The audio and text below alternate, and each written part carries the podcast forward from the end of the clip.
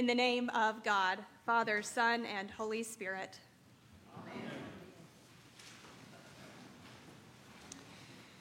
As many of you know, yesterday we all gathered together for Vacation Bible School, where we talked about key moments in Jesus' ministry. We told the story of him talking with the temple leaders when he was 12 years old.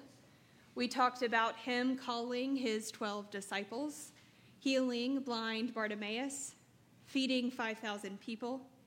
And we talked about him healing the man who was lowered through a roof by his friends. And all of these stories helped us learn more about how we, as Christians, can love one another through respect generosity, patience, kindness, helpfulness, and forgiveness, so that the whole world can see and know that we are Christians by our love. And so I find it more than appropriate that on the same weekend we told these young people our stories. Our lectionary readings detail not only how God sets aside God's people who were wandering through the wilderness as a priestly kingdom. But also that in our gospel reading, Jesus summons his 12 disciples, gives them authority to do all sorts of things, and then sends them out into the world to love people by curing the sick, raising the dead, cleansing the lepers, and casting out demons. In other words, Jesus sends them out to proclaim the truth with their words and with their deeds, that the kingdom of heaven, that kingdom where all God's children are united in one spirit, that kingdom where all God's children can walk hand in hand and work side by side, that kingdom where the dignity of all God's creatures is guarded. That kingdom, made up of a priestly people, a holy nation, has indeed come near. And what is important to remember is that these readings are not just about the Israelites who wandered in the wilderness many millennia ago, or the disciples who decided to follow Jesus 2,000 years ago, but that they are also about us today and how we too are called to live into our identity as disciples, as a priestly people, in a world that needs us now more than ever before. There's a fundamental doctrine within Christianity called the priesthood of all believers, which proclaims the truth that all of us, each and every single one of us, lay and ordained alike, share in the eternal priesthood of Jesus, our great high priest, the one who was both the priest sacrificing and the sacrifice itself. And as a royal priesthood, we are called to offer ourselves up daily in obedience to God's call to love God and love our neighbors and love ourselves. But you know, as well as I do, that love is not the easiest of tasks. Loving ourselves or God or our neighbors in the face of division and hatred and fear and the unknown can feel very much as if we ourselves are wandering in the wilderness. Trying to love can feel as if we too have been sent out into the world as sheep in the midst of wolves. Because love, in the face of hate or division, does not at first glance seem powerful enough to overcome those forces. Loving others, truly loving them by being kind and helpful and patient and generous. Loving others by having compassion, as Jesus did, by practicing forgiveness and respecting the dignity of all even those who are most different from us, is so very hard. And it's hard because it requires us to be vulnerable. That is, it requires us to allow ourselves and open ourselves up to the possibility that we might be rejected or wounded, just like those first disciples were.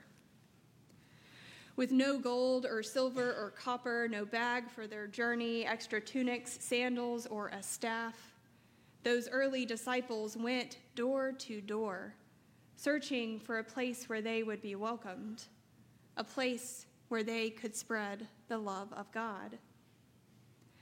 But in doing so, they embodied what Brene Brown describes as true vulnerability the act of facing uncertainty, risk, and emotional exposure. And while it must have been so very hard to go out into the world as sheep in the midst of wolves, it was also so very important. Because without their bravery, without their courage, without their vulnerability, we might not be here today.